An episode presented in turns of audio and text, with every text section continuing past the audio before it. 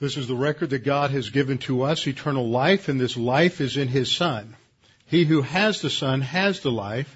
He who does not have the Son of God does not have the life.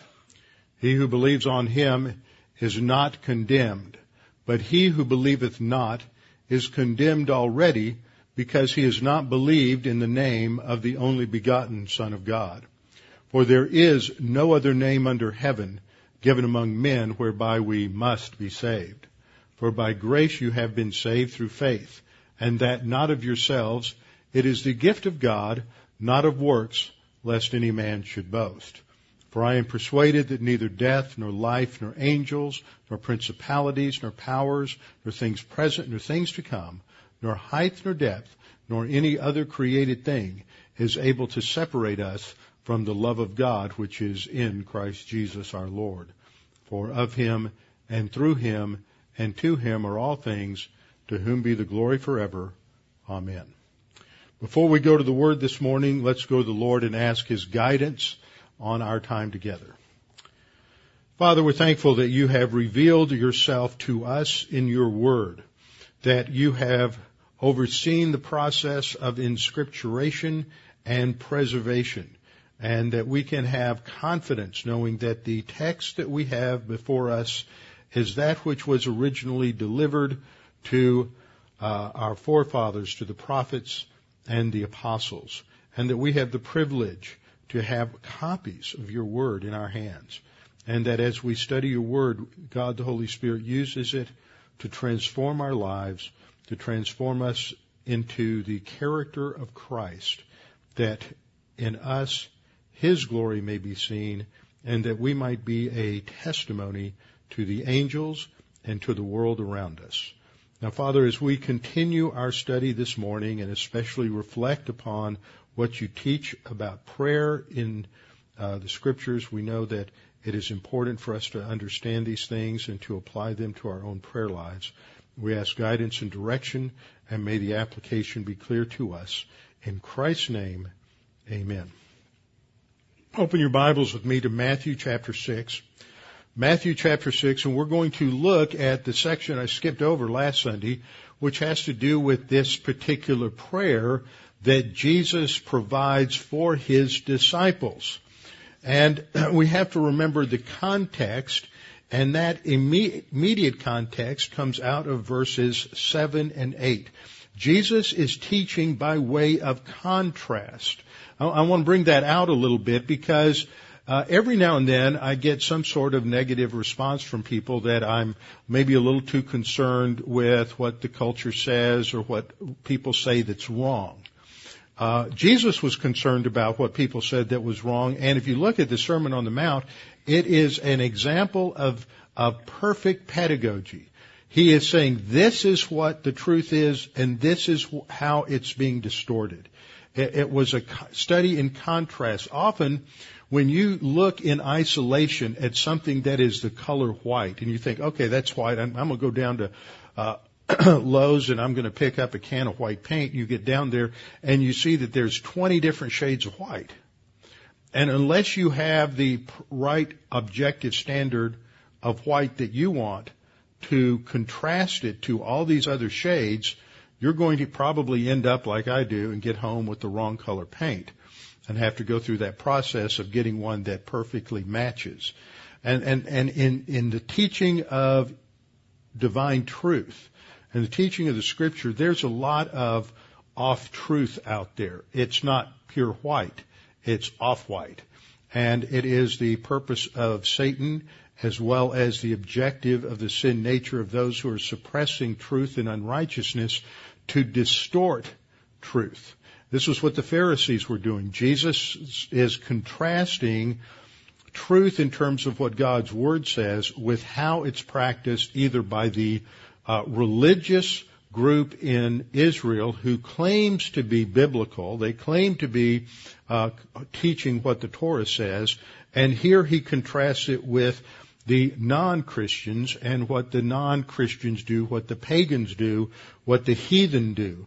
In verse seven, Jesus said, when you pray, do not use vain repetition as the heathen do. Now, I looked at that word for vain repetition last week, botologia, and it was a word that indicates not only saying something just over and over again, but it might even be saying something that is just gibberish. It is a onomatopoeic word. That means it is a word that sounds like what it is describing.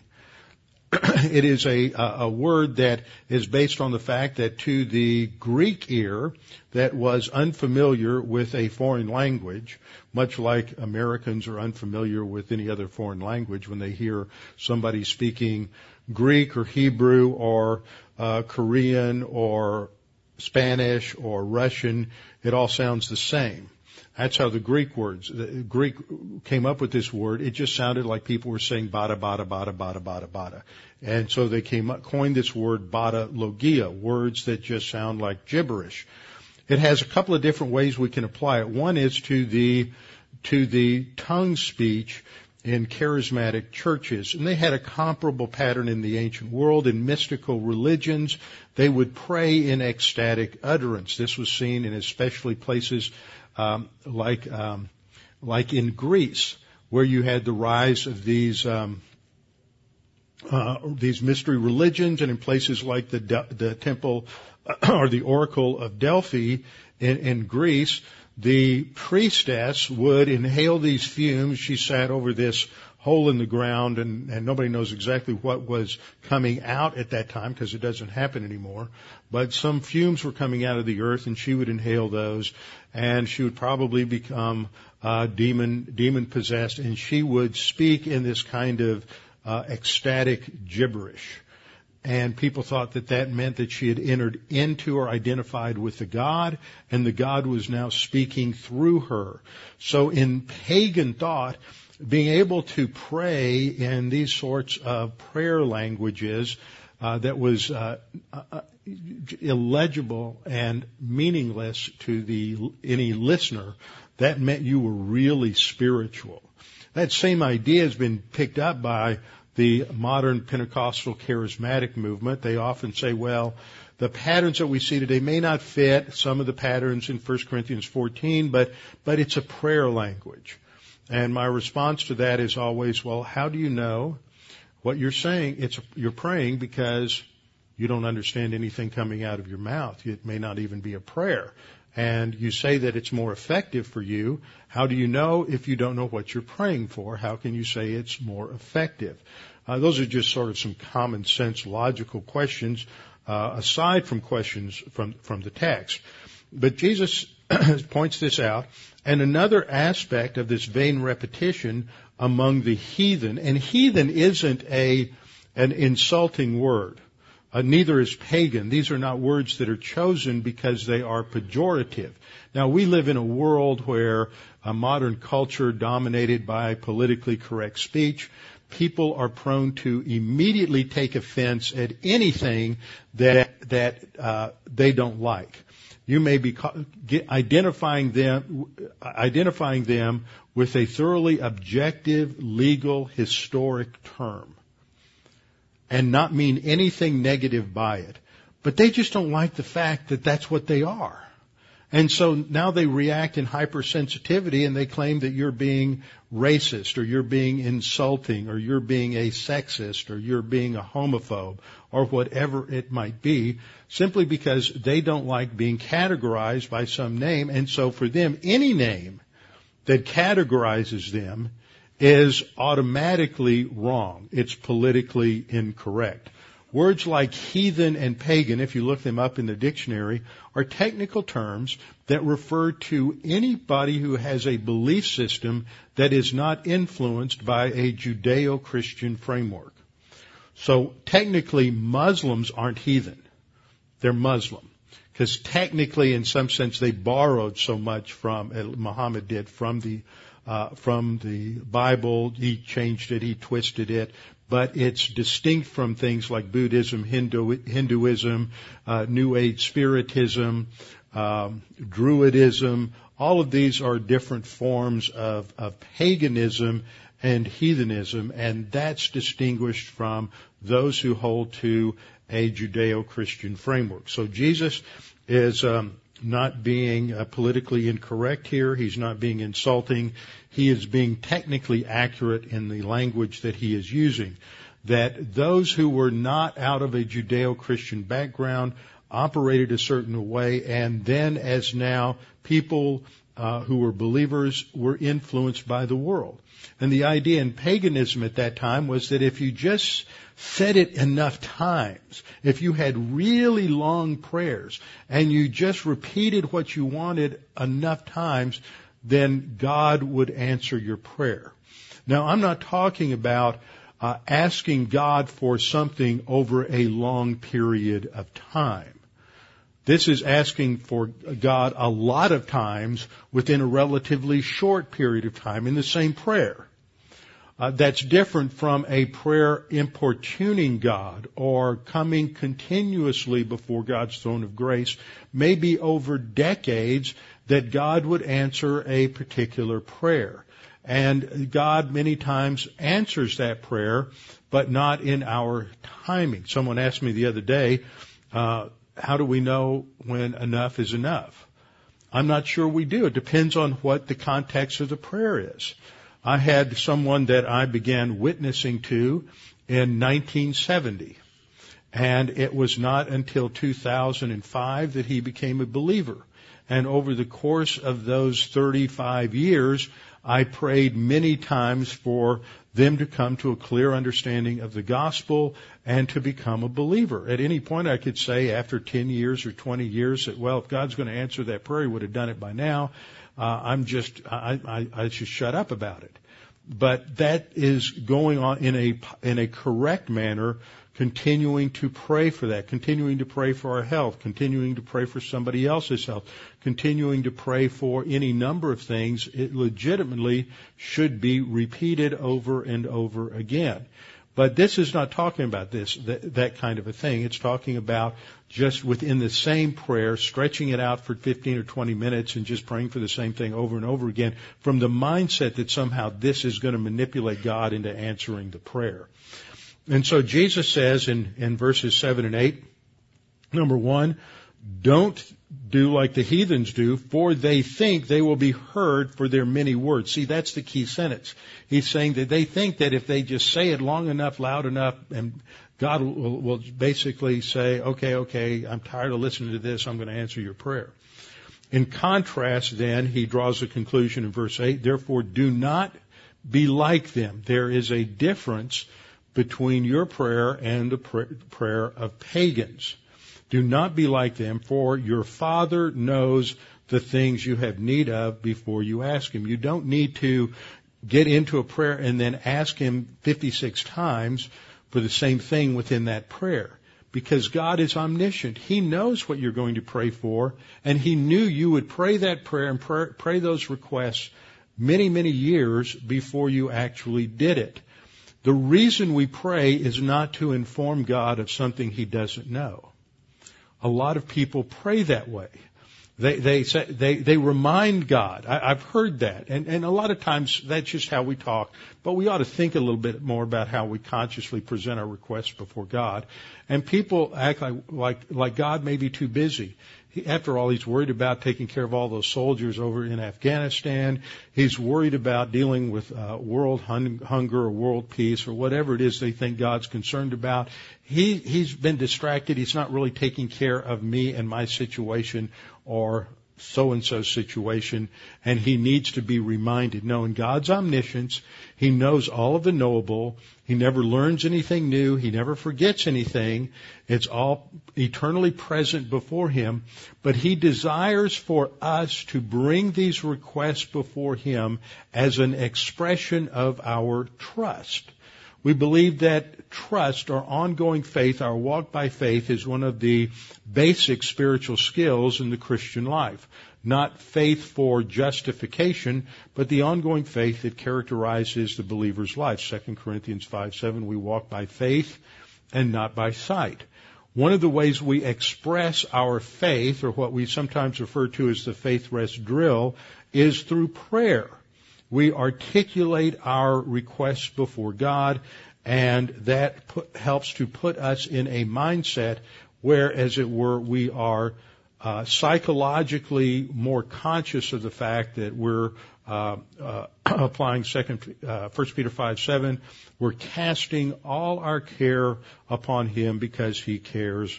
He cares for us. So Jesus says, "Your Father knows the things that are that you have need of before you ask Him." And again, I point out that He is talking to them in reference to, quote, your Father, unquote. He's reminding them of a special relationship they have with the God of heaven. Now, as I'm going to point out as we go through this prayer, because this is how the prayer opens, that this is a, a unique concept in the Gospels. We're still in the age of Israel. We're still under the Mosaic law. But in the Old Testament, the idea of addressing the Father from this much of a personal vantage point was not emphasized. You don't find that kind of expression in the Old Testament. In the Old Testament, God is viewed as more the Father of Israel. Israel is viewed as the firstborn of God. That's an important uh, relationship to uh, to emphasize there. Now, by way of introduction, this prayer is given a number of different names.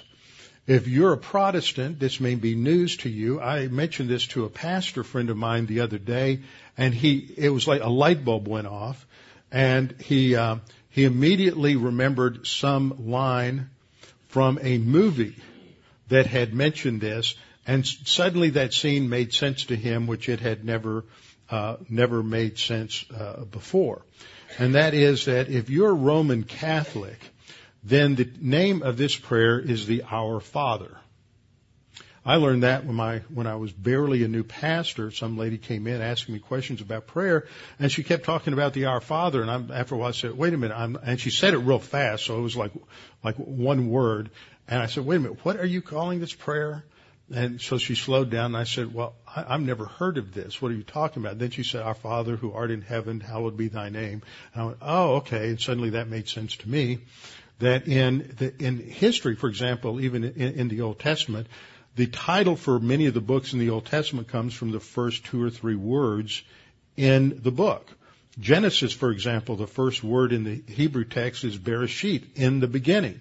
So the title of Genesis in And the Hebrew text in a Hebrew Bible is Bereshit. And the same thing with most other books in the Old Testament. So in the Middle Ages, uh, in the Roman Catholic Church, any kind of official document was always titled by the first two or three words in that document. So in Roman Catholic medieval tradition, this prayer was referred to not as the Lord's Prayer or some other title, but as the Our Father. Now, last week, if you were reading uh, anything about the news, uh, Pope Francis went to um, went to Israel, and he prayed at the Western Wall. And then there was he in, in, in an impromptu fashion, as he was being driven over into the Palestinian-controlled territory, he had them stop at the wall of separation between Israel and the Palestinian Authority. And he got out and he went to the wall. And according to the news article I read, it said he prayed the Our Father at the wall separating Israel from the Palestinian territories. See, if you'd read that last week, you wouldn't know what he was doing. See how important it is to come to church. You actually learn things that relate to everyday events. So, and he, when he was at the Western Wall, he put a Spanish, I read an article on this also, he put a Spanish translation, wrote it out, folded it up, and stuck it in one of the cracks of the Western Wall, but it was the Our Father. The problem with this is that this fits that category of vain repetition that Jesus prohibited back in verse seven. It, it, it's the thought that if you just repeat in liturgy this prayer, that somehow it's communicating something to God. It's a complete loss of the fact that this, the idea that this is a pattern for prayer. It's a template. It is not a, um, it's not something that was to be cited um, uh, in rote. Although the idea of churches just reciting this uh, over and over again verbatim goes all the way back to the probably the end of the first century or beginning of the second century. Uh, here's an example from one of the earliest writings in the early church during the period of what is referred to as the Apostolic Fathers. No one knows who the author of this book was. It's simply called the Didache, from the Greek word meaning teaching, and it was called the Teaching of the Twelve. Now, this it wasn't something that was written by an apostle. There's a heck of a lot of debate over when it was written. Uh, a couple of oddballs put it earlier than seventy A D, but most people would say it was written probably no earlier than the time period of seventy A D, the destruction of the temple, and maybe as late as one fifty or one seventy-five. So what this reflects is, it tells us, is the way the early church operated in the generation after the apostles. And in the Didache, chapter eight, verses two and three, the Didache states, "Nor should you pray like the hypocrites. Instead, pray like this, just as the Lord commanded in his Gospels." And then it lists the prayer verbatim, and then afterwards in verse three says, "Pray like this three times a day." So in the early church, believers were uh, exhorted to recite this prayer three times a day, just a rote liturgical prayer. But that's not what our Lord is talking about uh, when he is giving this as a model or pattern for prayer. When I was growing up, the term I, that I was always heard was that this was called the Lord's Prayer. And if you grew up uh, prior to the um, decision by the Supreme Court in nineteen sixty-three to outlaw prayer in public schools, then every morning you would sing the um, sing the uh, Star Spangled Banner, and you would say the Pledge of Allegiance. If you were in my sixth grade uh, elementary school class, you would then sing the Uh, Ballad of the uh, of the Alamo by by Marty Robbins. That was the year the John Wayne movie came out, and so that whole year we we sang that right after we sang the Star Spangled Banner. And then you would say, "Yeah, all right, that's right, that's what Texans do." And then after that, you would we we recited the Lord's Prayer every single every single uh, day at school until I get to guess I was in junior high, back when we had junior high, not middle school, and then they they went to a, uh, a silent prayer. You sang the Eyes of Texas. How could you do that? You're an Aggie. that That's almost blasphemy, Bruce. Anyhow, this was something that we did all the time. And growing up in the church where I grew up, of course, I'm always saying this, saying, well, this is wrong. We shouldn't be doing it. It has nothing to do with anything. It's just this, this liturgical prayer. And, uh, yeah, we did it just to go along because you didn't want to make waves. When I was a pastor at my first church, and this is often said in high churches, liturgical churches, especially Roman Catholic churches, they say the Our Father, of course. And, and if you go to confessional and you've been really bad, then you'll be told to say twenty-five Our Fathers and fifteen Hail Marys. And so then you have to go through that. And that again fits that pattern of vain repetition. Um, when I was in my first church, it was a union church. A lot of y'all are, don't have any idea what a union church is. Sort of like an interdenominational church, but it precedes that kind of ecumen, ecumenism. Back in the nineteenth century, when new communities were founded, there wouldn't be enough Methodists, Baptists, uh, Lutherans, Presbyterians, whatever, Episcopals, to make their own denominational church. So they would start the first church, and it would be called a union church. Everybody could come together, but they weren't going to be de- denominationally exclusive. And so it, they would offer baptism by sprinkling, infant baptism, baptism by immersion. They would, uh, they incorporated uh, various liturgies from different denominational backgrounds. So everybody would find something they were comfortable with, and everybody would find things that they were uncomfortable with.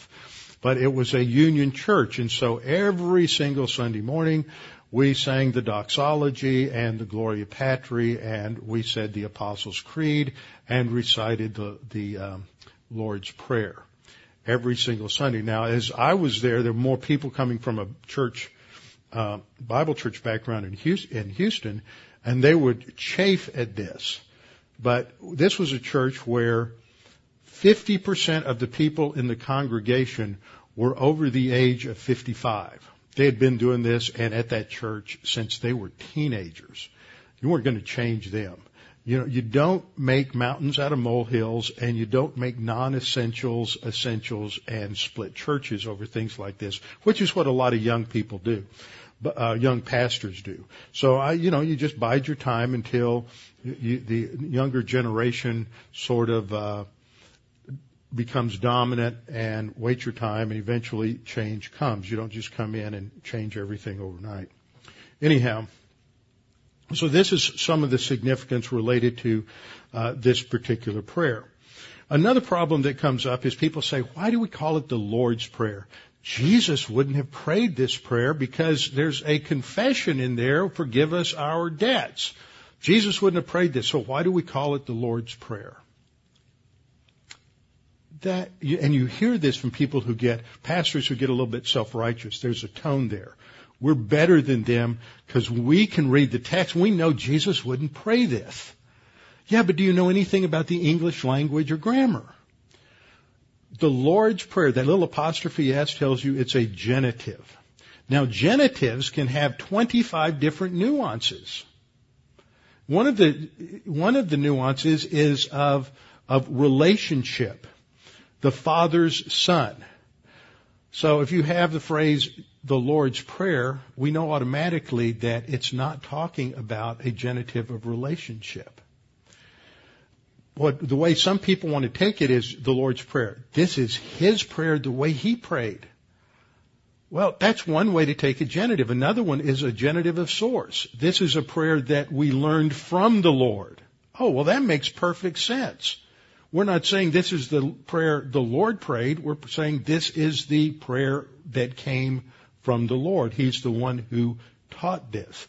That's what the Lord's Prayer means. If you want to read a, a, a meaningless or wrong meaning into that genitive phrase, you certainly can. You've got twenty-five different categories to choose from. Only one of them is right.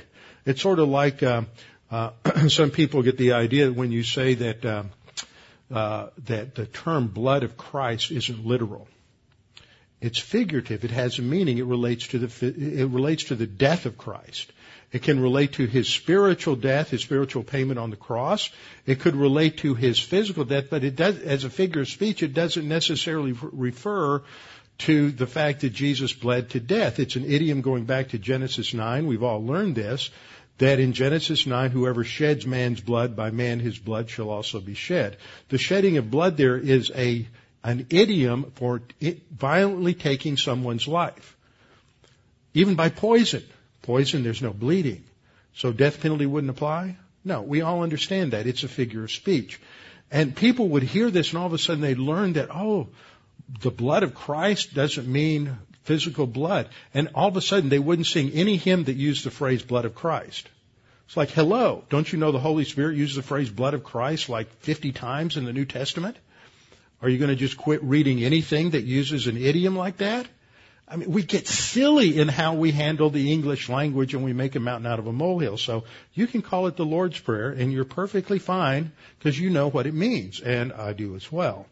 So, other terms that are used to describe this prayer, the disciples' prayer, the model prayer, and the pattern prayer. But those really don't have much uh, purchase, because if you talk to somebody who has no background in the Bible and you call it the, the pattern prayer, they're not going to have a clue what you're talking about. But if you use a phrase like the Lord's Prayer or even the Our Father, all of a sudden you're going to communicate with them. And, of course, the issue in... Uh, And talking to unbelievers is communication. Now, when Jesus, when we look at this prayer, just as an overview, there are three sections to it. There's the opening address, which is in verse nine b, Our Father in heaven. And then there are three clauses, beginning in nine c, three clauses that express the desire of the one praying to see the implementation of the worship of God in place and to the, the value of His kingdom. These are all expressed in Greek grammar in third person imperatives. In English, we just have a second person. You do this. A third person is let this happen. May this happen. It, it expresses a wish or a desire. So he is saying, may your name be hallowed or sanctified. May your kingdom come, or may your will be done. Those are the three clauses that express his, his wish or his desire. All of those are focused upon God and his character and God's will. It is a theocentric prayer. This is not a prayer where we, where the prayer is coming to God with a lot of personal needs. It's not a self-absorbed prayer. It is a God-absorbed prayer. It's followed by three petitions related to personal needs. First one, give us today uh, our daily bread.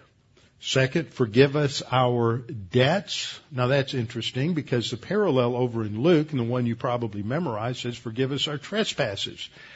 And there's something really interesting in that terminology because in Jewish thought, uh, debt could be financial, but debt could be an incurred obligation because you have offended somebody or you have sinned against somebody. You have sinned against God, so we are indebted to God, and that sin is a debt. So Paul in Colossians chapter two, uh, verses nine and ten says that on the cross, Christ what? He canceled our debt. The debt of our sin was nailed to the cross.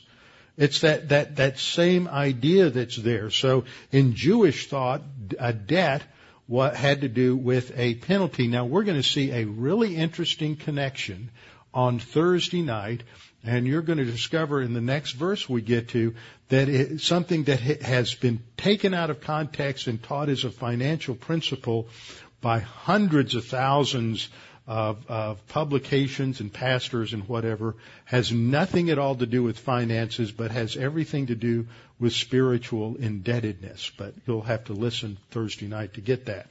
We'll tie it together. It's interesting how these things sort of come together. So in the last part, there's three requests. Give us today our daily bread. Forgive us our debts as we have forgiven our debtors.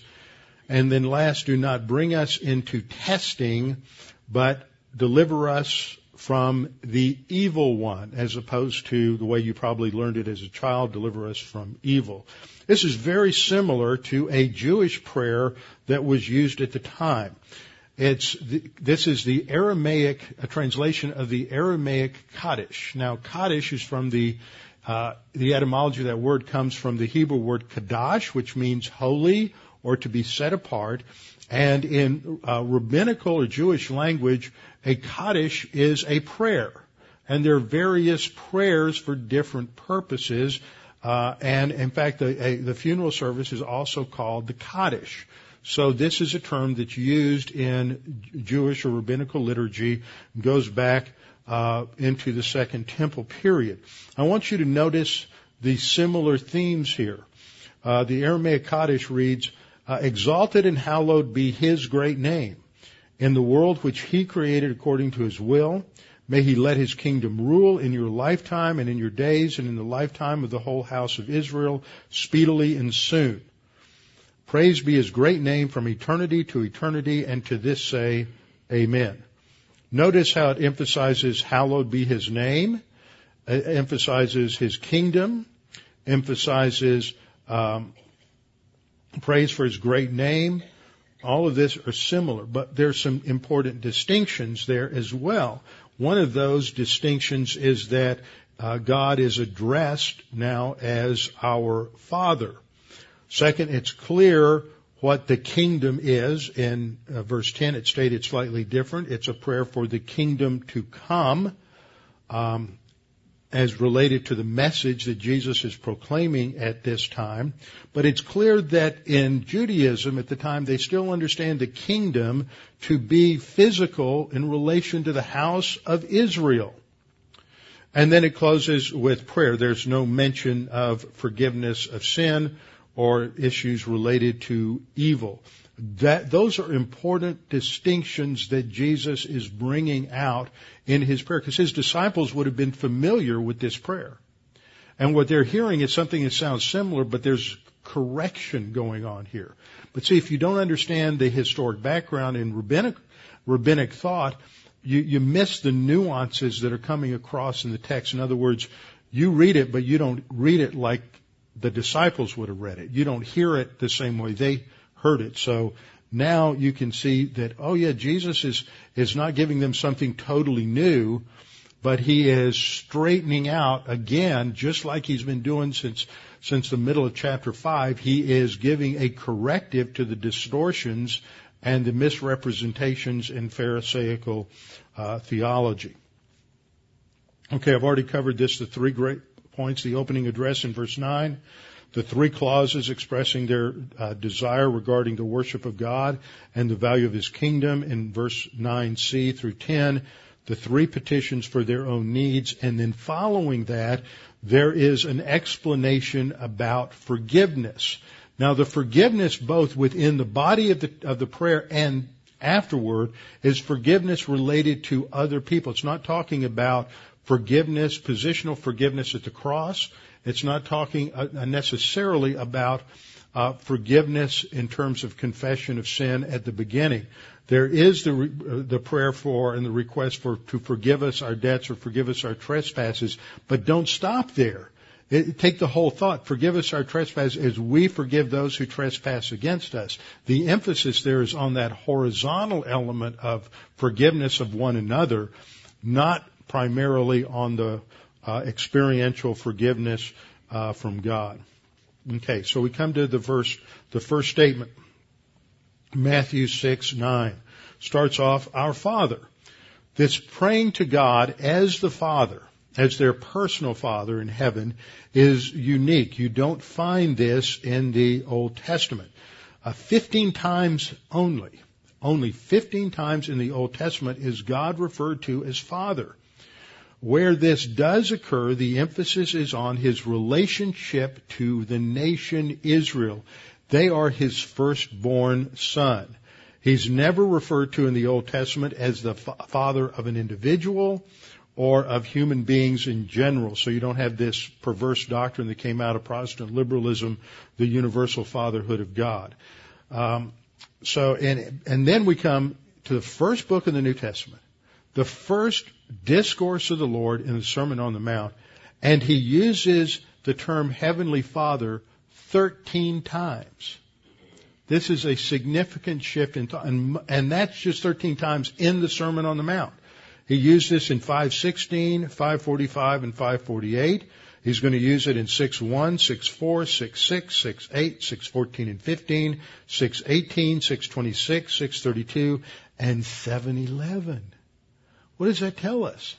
That he's talking to these disciples as those who have a personal relationship with God. Now, I keep laboring that point because there are too many who are saying Jesus is talking to a mixed multitude. He's especially making allusions to the unbelievers in the crowd that they just don't have the right kind of righteousness to get into heaven. And I keep pointing this out. Jesus isn't talking about imputed righteousness in this section. He's talking to disciples who are already believers.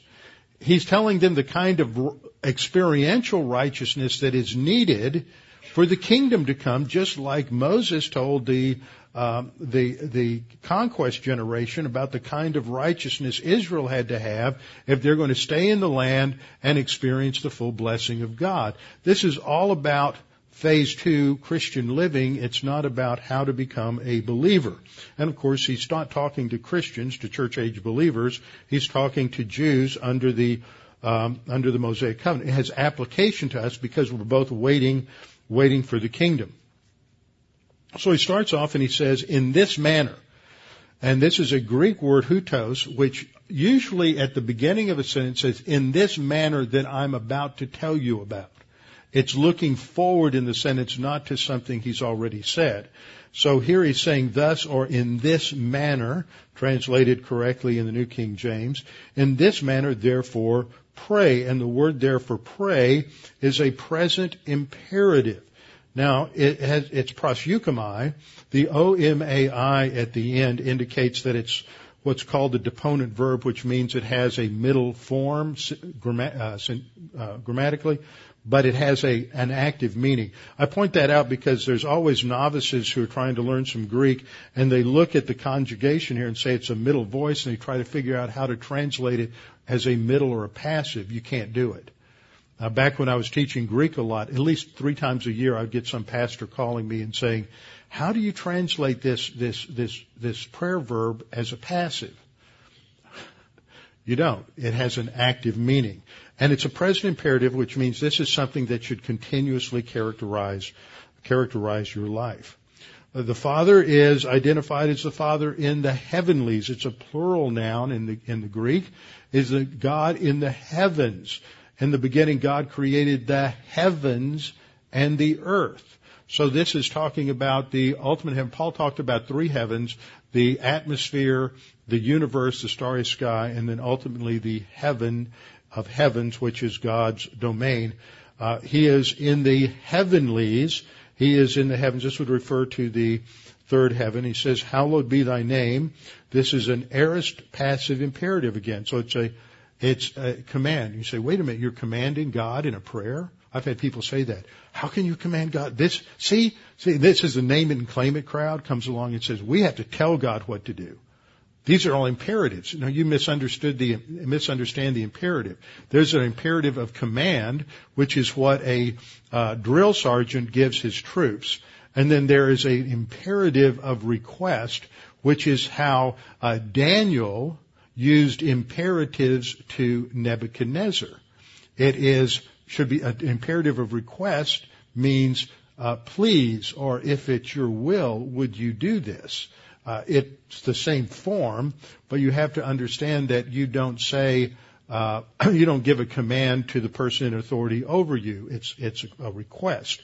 So this is a request to God. It's a third person, which means it's not you do this, but we wish or we desire to do this.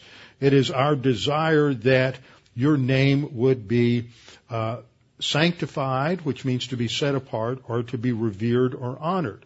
Now, this idea that God's name is holy is found throughout the Old Testament, especially in the Psalms. Psalm thirty, verse four, "Sing praise to the Lord, you saints of His, and give thanks at the remembrance of His holy name." See, His name is holy. So when we come along and say, "May your name be hallowed," we're not saying may some new holiness be added to you, because God is absolute. He cannot get any more holiness.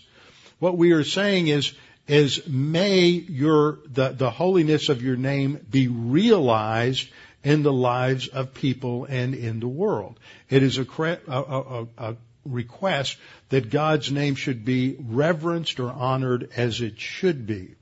Psalm ninety-seven twelve, the psalmist says, "Rejoice in the Lord, you righteous, and give thanks at the remembrance of His holy name." It is already holy. We don't make it holy. Same thing in Psalm one hundred three, verse one, and Psalm one hundred eleven, verse nine. All statements talking about how God's name is holy, but in the request we're saying, may it be honored or revered as holy. And then we get into the whole idea of the name of God. The idea of the name of God, name also indicates His character or His essence, that His character, who He is, should be honored and revered. We also see in the Old Testament that there is a prayer to also sanctify and make His name uh, holy or hallowed. Isaiah nineteen twenty-three, this is at the, or Isaiah twenty-nine twenty-three rather, reads, "But when He sees His children, the work of my hands in His midst, they will hallow my name and hallow the Holy One of Jacob and fear the God of Israel." And so this is a call that the Jews are to turn back to Him and to recognize and honor God's name in their experience. Ezekiel, also written in Ezekiel thirty-six twenty-three, which is a prophecy. It's in a, in a framework where there's judgment on the nation, is there being rebellion. And God says, talking about the future, "And I will sanctify my great name, which has been profaned among the nations," because Israel went into idolatry. That caused God's name to be disrespected among the nations. I will sanctify my great name in the future, which has been profaned among the nations, which you have profaned in their midst, and the nations shall know that I am the Lord, says the Lord God, when I am hallowed or revered in your eyes. See, that has a direct application to understanding the opening of this prayer. Hallowed be thy name. The hallowing of God's name, based on Ezekiel thirty-six twenty-three, comes when the kingdom is established. It is a future time when Israel has been restored to, to the land and are now walking with the Lord in obedience. So what I'm pointing out here, we'll come back to to finish next time, is this prayer, at least the opening part of it, is oriented to the kingdom message that Jesus is giving at this time in his ministry. You, this, this prayer really has no application beyond that time period, because there's no mention now to uh, no no message now of repent, for the kingdom of heaven is at hand. But that's what the mission was there. Jesus had that message. The apostles are about to be sent out to declare that message, and they are to pray consistent with that message, that God's name be revered and respected among his people, and that this would be part of the bringing in of the kingdom.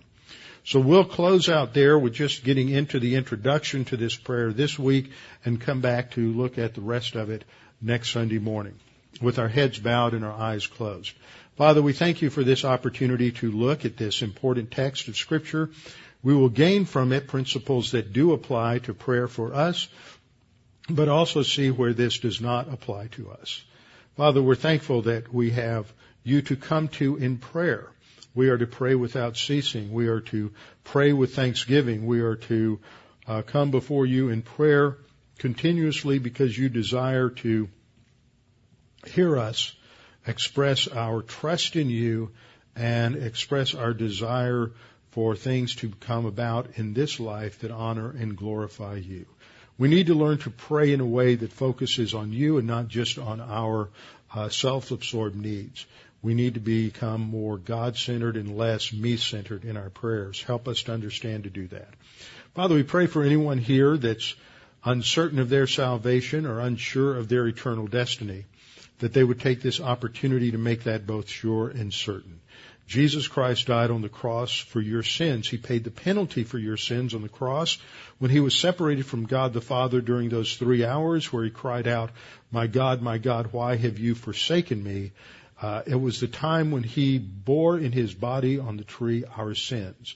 He who knew no sin became sin for us, that the righteousness of God, your righteousness, might be found in us. Now, Father, we pray that those who are here who may not be saved would understand the gospel clearly, that it doesn't matter who they are, what they've done, uh, what they haven't done. Uh, the only issue is trust in Christ, for he is the one who paid the penalty, and it's our response to trust in him. We are to believe on the Lord Jesus Christ, and we will be saved. Now, Father, we pray that you would challenge us with what we've studied and learned this morning. In Christ's name, amen.